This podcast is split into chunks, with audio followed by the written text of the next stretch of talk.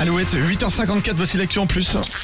Alouette, l'actu en plus. L'actu en plus. Et une double actu en plus, euh, incroyable mais vrai, avec deux Françaises qui ont fait une rencontre improbable. Oui, il y a d'abord celle qui nous a donné l'idée du sujet du jour. Ça s'est passé la semaine dernière. Il est 23h. Une habitante de Millau dans l'Aveyron se rend aux toilettes. Quoi de plus naturel.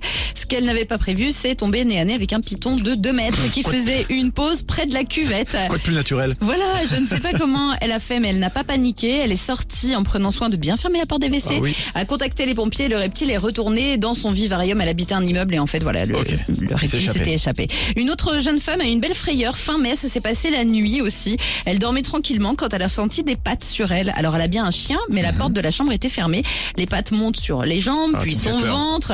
Elle ouvre les yeux et surprise, un renard. Ah. La Savoyarde euh, aime dormir avec la fenêtre de sa chambre ouverte et le renard est venu leur rendre visite. Un hurlement a suffi à faire fuir l'animal Hmm. et après ce réveil un petit peu violent, son conjoint lui a dit qu'il avait bien senti une langue lui nettoyer le visage et pensait Ah. que c'était le chien. Mais non, en fait, il, il a été bisouillé par un renard. C'est pas sa femme non plus. Non plus.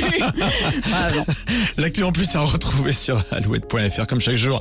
À 9h les infos, après Skip the Use, le Circus et Lewis Capaldi. Vous êtes bien sur Alouette. I'm going on to